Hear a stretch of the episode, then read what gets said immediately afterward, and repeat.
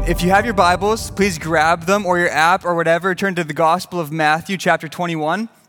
We'll be looking at the first 11 verses of Matthew 21. Uh, we are officially one week out from Easter. Today, the celebration of Jesus' resurrection. Um, and as you know, if you've been around here over the last few weeks, you know that we've been preparing ourselves for that by kind of following the last days of Jesus before the cross.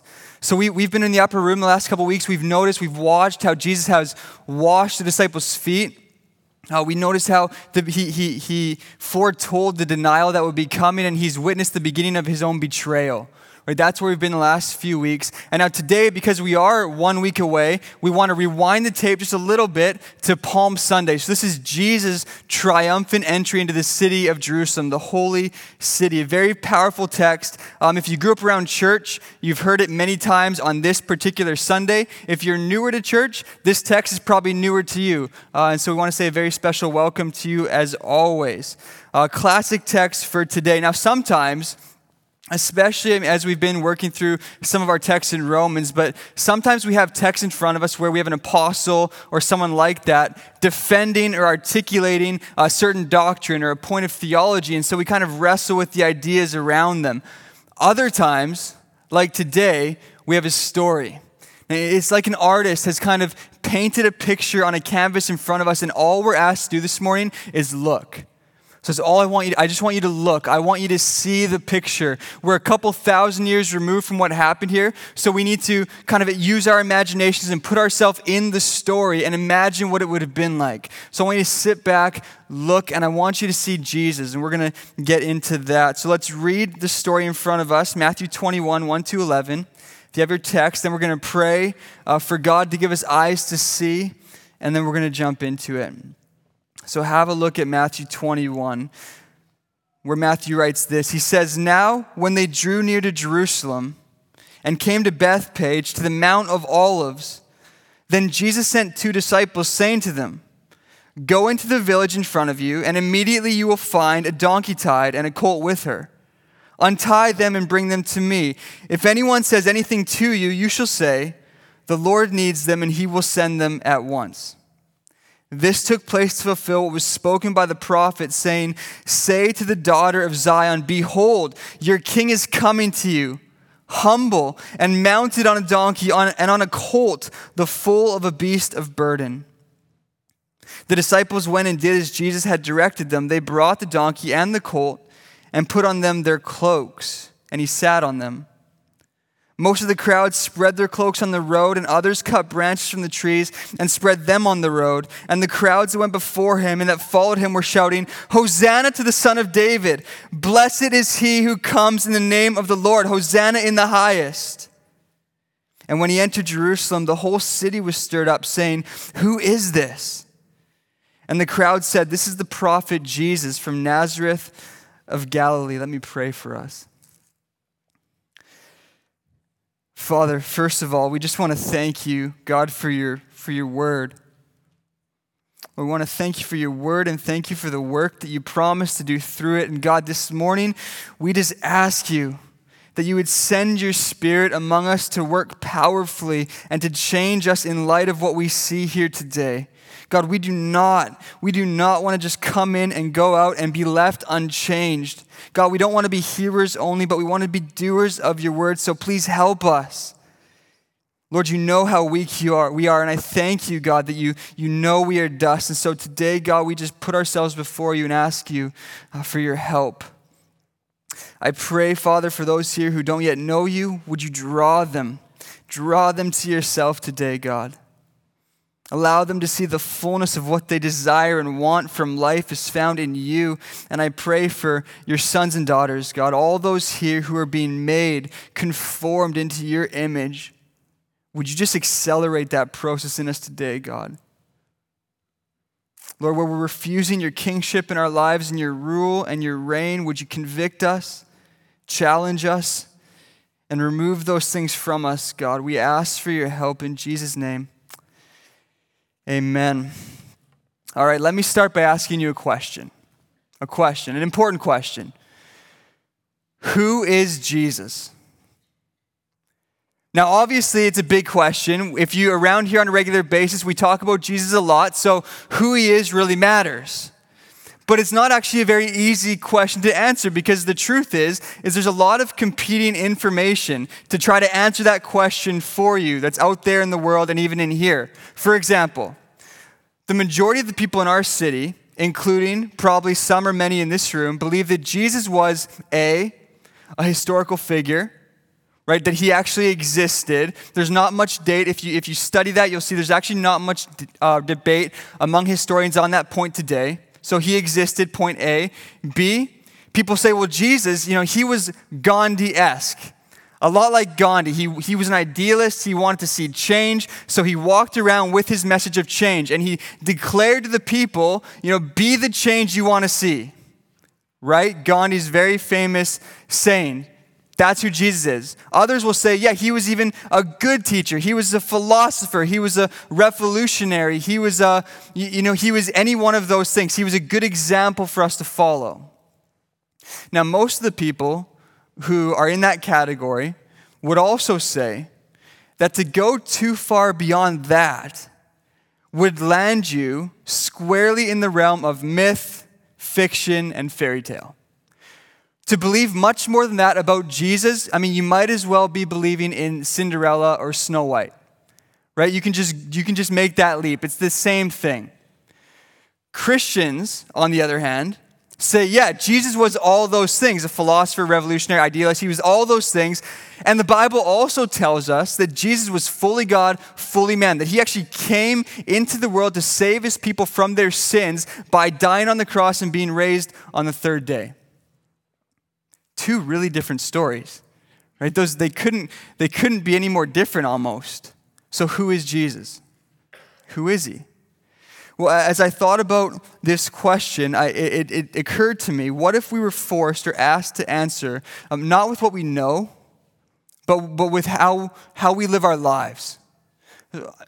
Because here's the truth for me, I can, I can do a decent job of telling you who Jesus is. I, I can do that. I've read the book. I can tell you who Jesus is. But here's the problem. If you watched every moment of my life, what I'm afraid of is that you would notice, I would notice, inconsistency with what I actually could tell you about who Jesus is. And I know from speaking with many of, you that, many of you that I'm not alone in this. See, this is what we do. Oftentimes, Jesus, what we know about Jesus, who he is, gets reduced, gets diluted down to not who he is, to, but, but what we need from him. For example, if you're sick, Jesus becomes the one who can heal. If we're broke, Jesus is the one who provides. Right? If we need a job, Jesus is the one who can grease the wheels. And I know nobody here gambles, especially, you know, not with that, that at the till at the grocery store, which they've made it so easy now just to get your lotto ticket right there. But if you happen to come across a ticket and you're sitting there, Jesus happens to be the one who could just so easily line up the numbers for you. I mean, you would do good things with the money, anyways, right? You would tithe on it, first of all, of course, right? You would give, and then you would, you would do good things with it. But Jesus is the one who can do that. But what happens if we reduce Jesus down to not who the Bible says he is, but to what we need from him, what happens?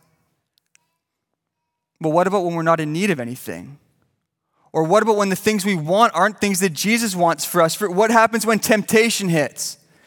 If your understanding of who Jesus is is based on what we need, what happens when you're sitting there, you don't want Jesus and temptation strikes? What do you do? What do you do when that third and fourth and fifth beer looks really, really good? Or what do you do when you're tempted to prioritize work and ambition over family because it makes way more sense? Do we ask Jesus to get out of the way? Do we move him to the side? Or does he trump everything? Now, as I let those thoughts kind of just bounce around in my head the last few days, couple days, I was really convicted. I was really, really convicted about this because here's the thing I want more than just a Jesus who's there to meet my needs. If you've been around Westside, you come in here week in, week out, and we hear the gospel, we hear who Jesus. I want to be called to live in light of that. I don't want to be comforted and patted on the back when I come in here after another week of relegating Jesus to second or third place in my life. And I don't want to be told, you're doing a great job, just keep going. I don't want that. I want a faith that encompasses, eclipses my entire life, that compels me to change. That's what I want. That's what I want. And yet, even though that's my desire, I find a constant struggle in my life to let Jesus rule and reign every area as king. It's a constant battle. I'm constantly at war with myself. But there's good news. Thank God. I mean, thank God. He has filled the Bible. The Bible is replete with stories of men and women who find desire in themselves but not the ability to carry it out. It's full. The Bible's full of it. So as we walk up to Easter, as we make this final week to Easter, each of us, each of us needs to be struck for the first time if you've never come to Jesus, or again if you already have. We need to be struck with who Jesus is, and it needs to change us. We have to change in light of it. See, God's not interested. He's, he's not interested in our traditions. He's not impressed. You know, he's not impressed with, with our baptisms that we're going to go downtown and do them on 420. You know, he's not, he's not blown away by that. He's not.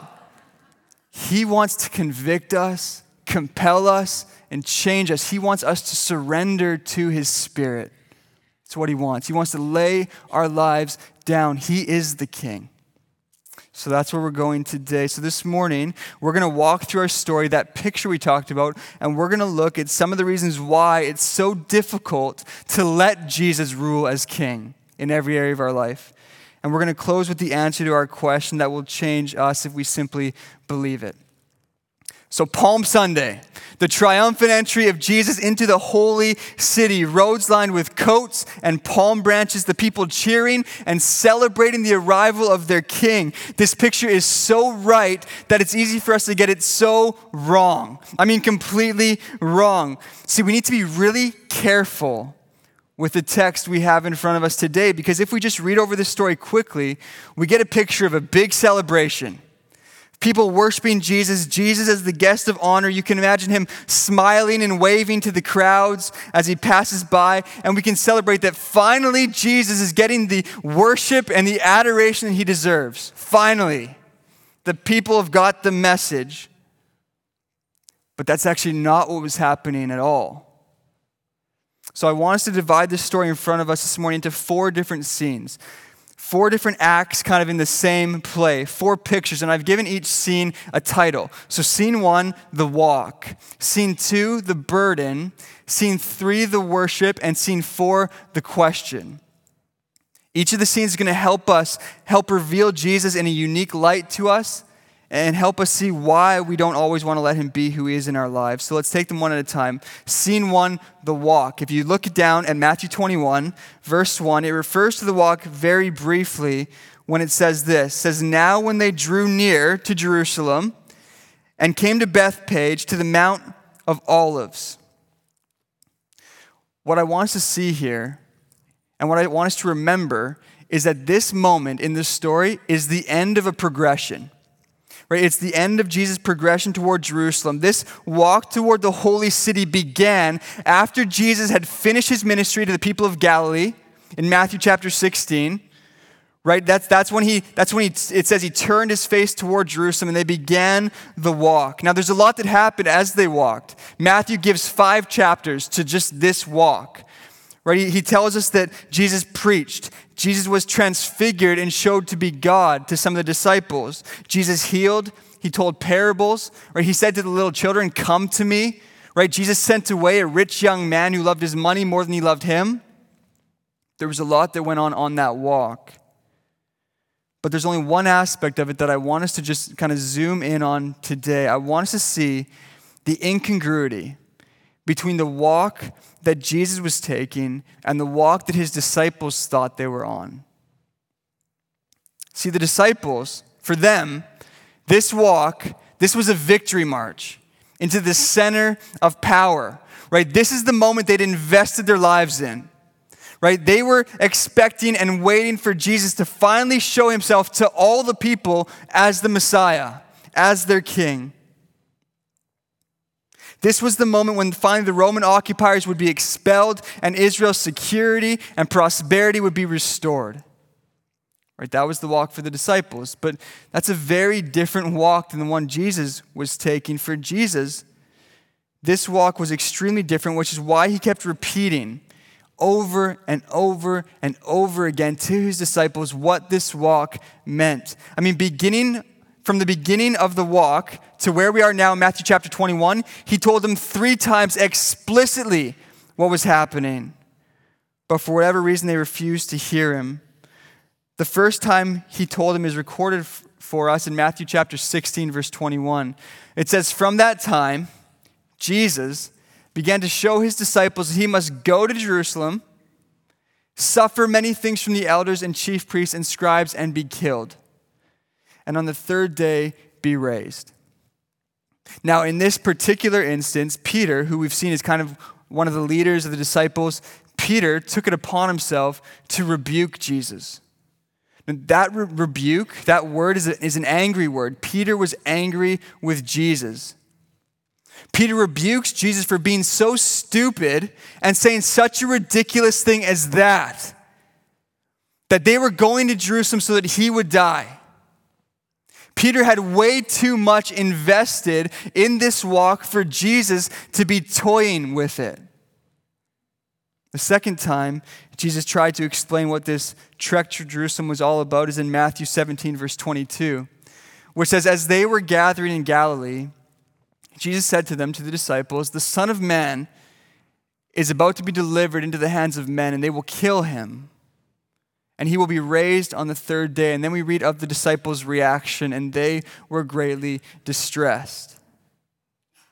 The last time Matthew records Jesus telling his disciples exactly what was about to happen before they entered the city is found in Matthew 20, verse 17.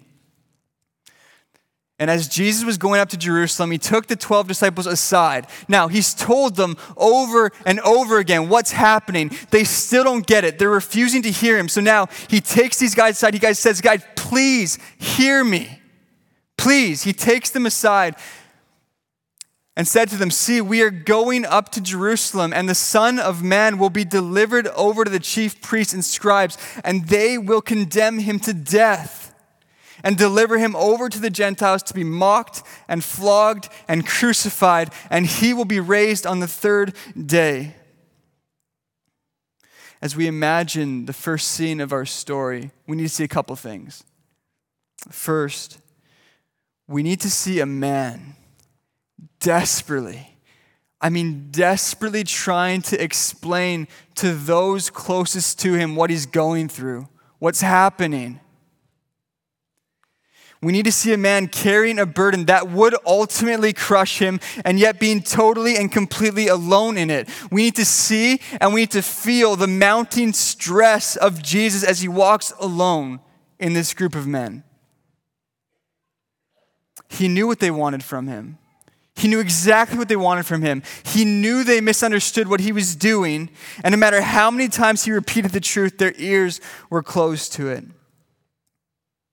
In scene one, act one of our story, we see Jesus desperately, completely, unequivocally alone.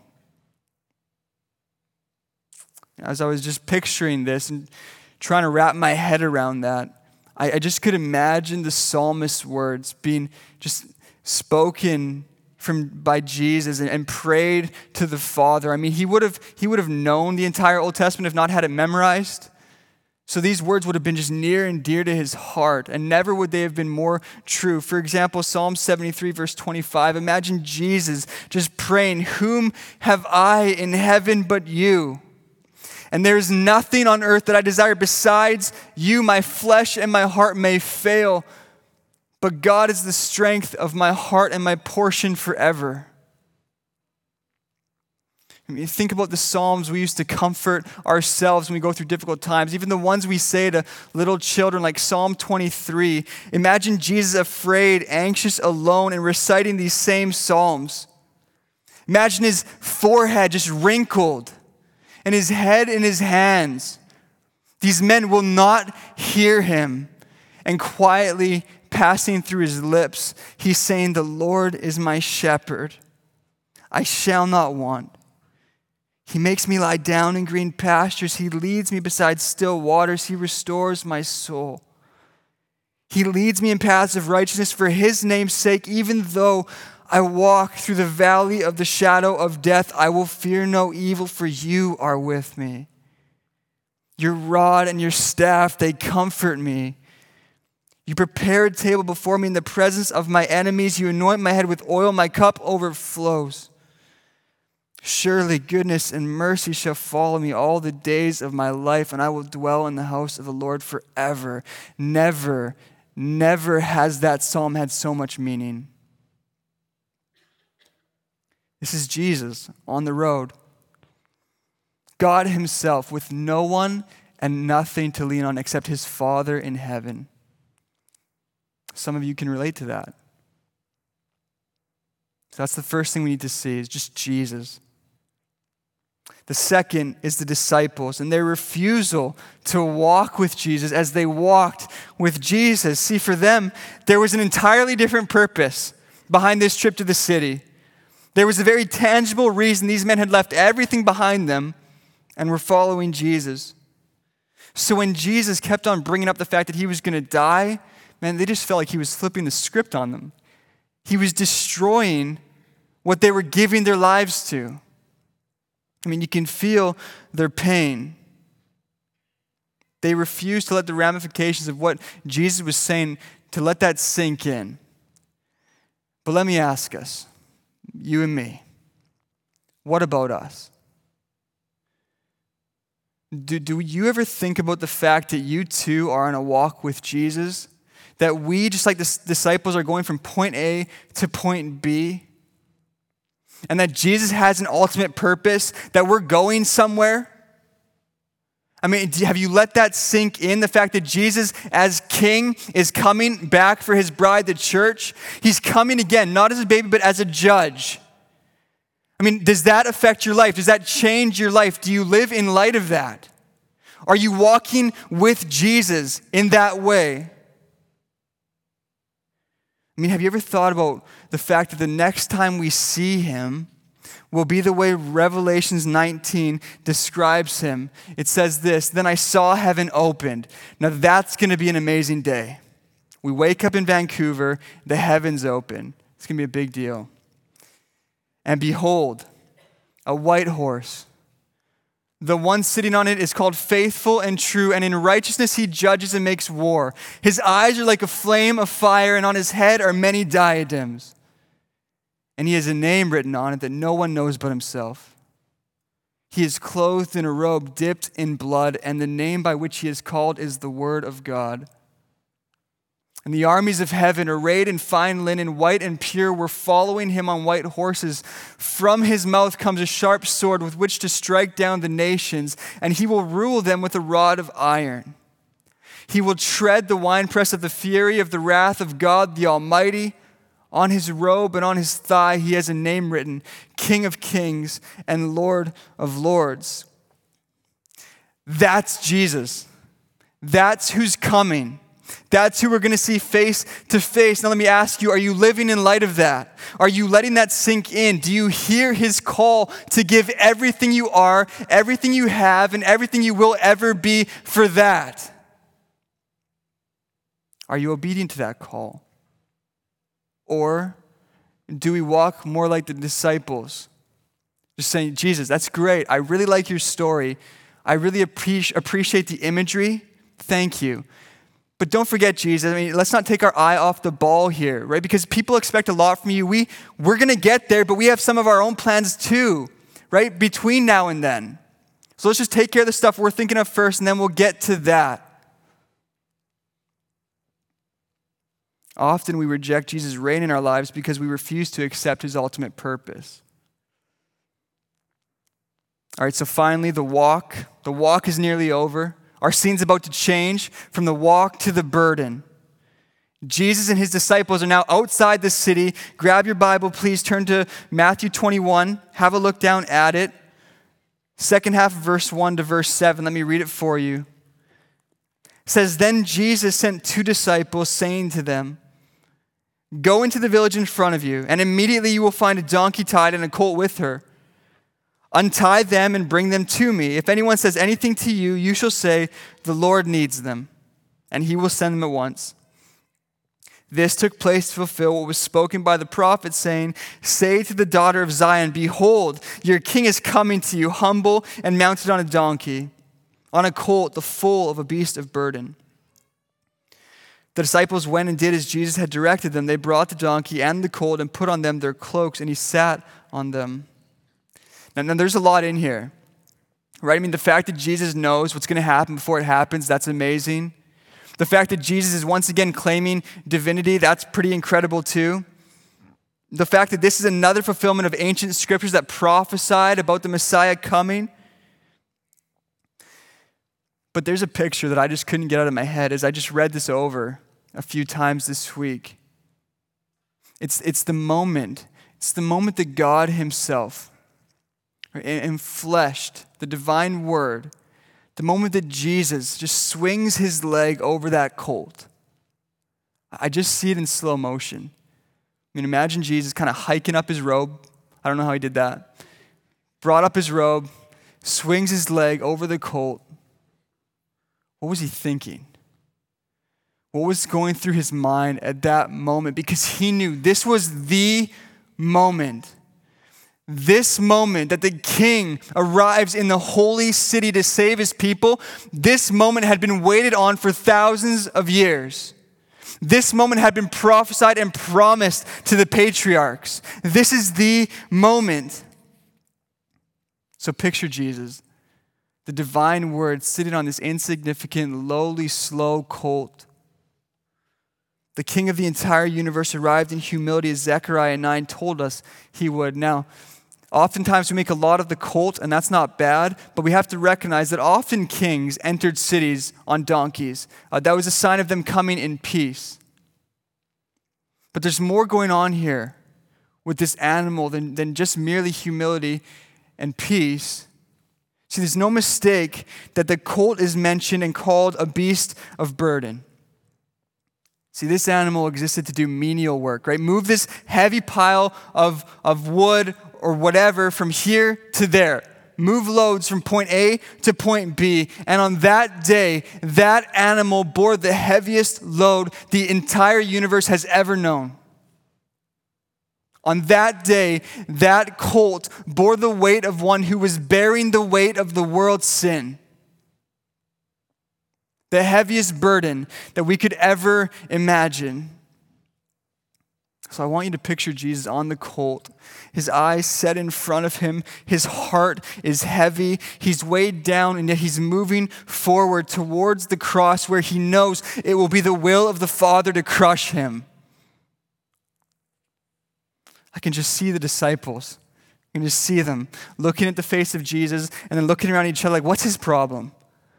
Why isn't he enjoying this? Why, why is he celebrating with us? This is what we've wanted the whole time. Why are his eyes so steely and locked on the road in front of him?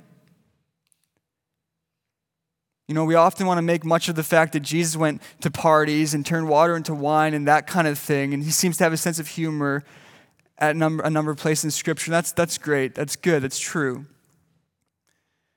But we can't forget the way that Isaiah 53 describes him. Isaiah 53, verse 2 says, He grew up before him like a young plant, like a root out of dry ground. He had no form or majesty that we should look at him, and no beauty that we should desire him. He was despised and rejected by men, a man of sorrows and acquainted with grief. And as one from whom men hide their faces, he was despised, and we esteemed him not. This is how Jesus is described a man of sorrows, acquainted with grief a man bearing a burden. Sadly, that's not a popular descriptor. That's not real attractive to us. We want, We want our leaders to be really charismatic and to be, you know, to be conquerors, to rise above their circumstances, to kind of be really positive and excited and attractive to us. That's what we want from our leaders. But Jesus is bearing this weight, this load. His heart is heavy. See, at times, the disciples rejected Jesus for exactly that. for his humility. In the upper room, when Jesus goes to wash Peter's feet, we looked at it a few weeks ago, and Peter says to him, Lord, you shall never wash my feet. He says that. He says that because he'd invested so much in Jesus that for Jesus to act like a slave instead of act like a king was destroying everything Peter had based his life on. So he says, Jesus, get off the floor. Stop acting like a slave. You are embarrassing me. It's not just Jesus' purposes that we reject, we often reject the person of Jesus. So we've seen scenes one and two the walk and the burden, which leads to our third scene, the worship. Have a look at your text, Matthew 21, verses 8 to 9. Let me read them for us. Most of the crowd, Matthew writes, spread their cloaks on the road. And others cut branches from the trees and spread them on the road. And the crowds that went before him and that followed him were shouting, Hosanna to the Son of David! Blessed is he who comes in the name of the Lord. Hosanna in the highest. Now, this has got, I mean, it's got to be one of the most misleading pictures in all the Gospels. It has to be. Because here we have the king being worshiped as the king. The king being worshiped as the king in the right place at the right time for the right thing. And yet these worshipers have it all wrong. The crowd that today is yelling, Hosanna to the Son of David. Blessed is he who comes in the name of the Lord. Literally, Jesus, save us. Jesus, save us now. This same crowd will, in a matter of days, be yelling, Crucify him. So, what went wrong? What happened? See, Jesus knows. Jesus knows that the crowd is going to turn on him. The burden has not left the back of our Lord. As the people worship him, I just see his eyes filled with compassion and with love for them, and also with pain at the road that's still ahead. See, the people laid down their cloaks on the road. This was a sign of homage paid only to a king.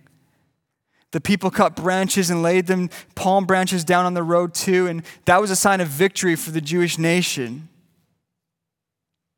Now, I don't think Jesus was angry. I don't think that at all. I don't think he was angry with these men, women, and children. No, I think this is again just like Jesus in the upper room with his disciples, looking into the eyes of these men who think they understand, they think they get it.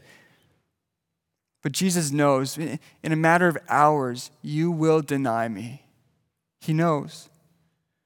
This crowd, just like Peter, is declaring that they would die for their king before they would deny him. But Jesus knows the emptiness of these words and gestures. He knows how fleeting they are, how fickle they are. And again, we see Jesus alone in the middle of this crowd.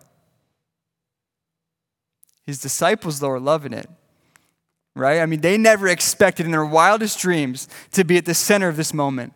And so they're waving, they're soaking it all in. I mean, this is fame if there ever was fame in that time. But what I really want us to see is that Jesus marched to the cross in the middle of this empty worship of a people who have other plans for him. This demonstrates to us that the anchor point of his love for us is deeper than what we offer him. See, Jesus didn't continue on the cross. He didn't keep going because this people was worshiping him rightly. And we kept going because this people was worshiping him wrongly.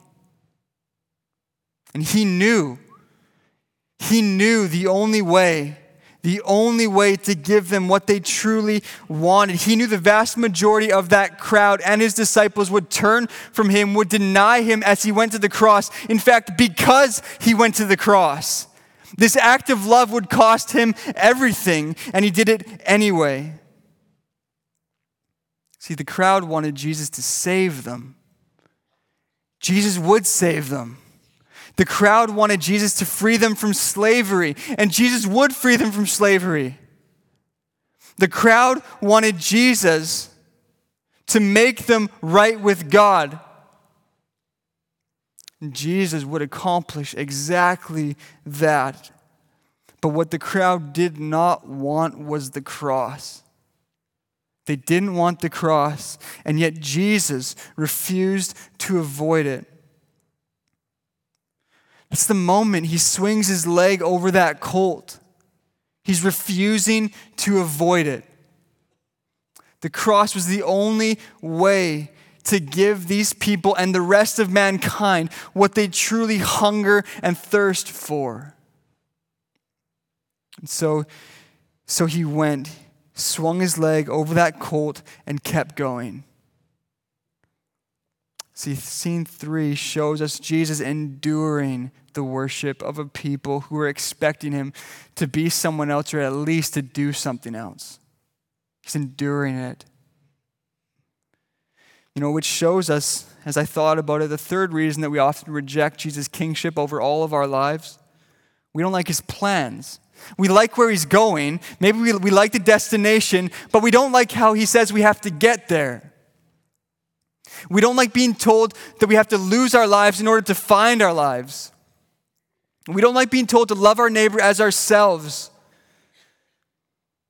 We don't like being told that to walk as a disciple means you have to give everything. So let me ask you do you worship Jesus as he is or as you'd prefer him to be?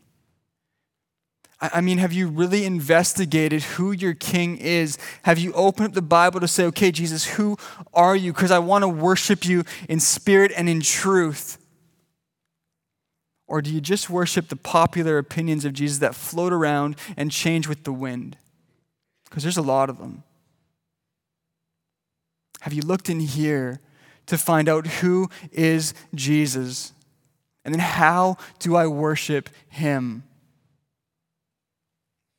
His purposes, his person, his plans. All of them can test. All of them can test whether or not we really believe if he is who he said he is. Which leads us to our fourth and final scene, the question. Have a look at Matthew 21 again, verses 10 to 11. Our last two verses, and he says, Matthew writes, And when he entered Jerusalem, the whole city was stirred up, saying, Who is this? And the crowd said, this is the prophet Jesus from Nazareth of Galilee. After all that's happened, the city's faced with a question. I mean, the whole city faced with a question. It's the question we opened with. It's the question that this whole book just seeks to answer Who is Jesus? Who is he? Who's Jesus?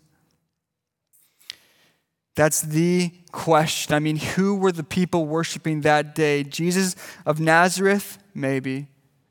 A prophet? Possibly. A king? Well, man, they certainly hope so. The Word of God Himself in flesh to bear the sins of the world? No, not Him. This is the question that will change everything for every one of us in this room. Thousands of years later, who do you say Jesus is? Who do you say Jesus is? So if you're here today, your faith is not yet in Jesus. And I don't care if you've been in church your whole life. But if you don't follow him as king, if you don't live as his disciple and worship him the way he's called us to, then you can put your faith in Jesus today. Today, you can be remade, reborn. If he's God, Lord, king, savior, brother, friend, if that's who Jesus is to you, you will be remade in his image. You are being remade. That's the, that's the work of your life, that's what he's doing. But if Jesus is merely example, teacher, philosopher, idealist, then all you are today is all you will ever be, and even that will be taken from you. So today, today, those of us who have not, we can put our faith in Jesus. If you confess with your mouth that He is Lord and believe in your heart that God raised Him from the dead, you will be saved. And the rest of us, brothers and sisters, sons and daughters of the only God, the true King of the universe, who is right now seated, ruling and reigning on his throne today. We need to confess and we need to repent. And I promise you, please hear me, I have been confessing and repenting all week myself. I know it doesn't matter to you, but I just want you to know that. We're all in this. We need to confess, repent, and turn from the areas that we have sought to rule our own lives instead of Jesus. And we need to let our King be King. We need to submit to his purposes, his person, and his plans. There's no other way, there's no other option to live as Jesus' disciples. He gave us no other route. That's my heart for you. That's my prayer for myself, my prayer for you as well. Would you let me pray for us? Father, thank you, God, for your word. Thank you for your spirit that convicts and that is alone powerful enough to change us, God. I just ask for that, Lord, as I've been asking and praying this morning and throughout this time. God, would you change us, please? I want to be different, Lord. I want to live differently. And I know my brothers and sisters have the same desire, God. Yet we don't find the ability in ourselves to change, so we need your spirit, Lord. And I pray too for those here who are putting their faith in you today or who have yet to do that, God, would you just continue to draw them, to let them see you and let them see themselves in light of you? Jesus, we love you. We need you more than we could ever express. Thank you that you continued, you got on that colt, you continued down the road, you, you died on the cross, and thank you that you rose from the dead. Thank you, Jesus. This is in your name that we pray. Amen. Would you rise with me, please, as we go into a time of response?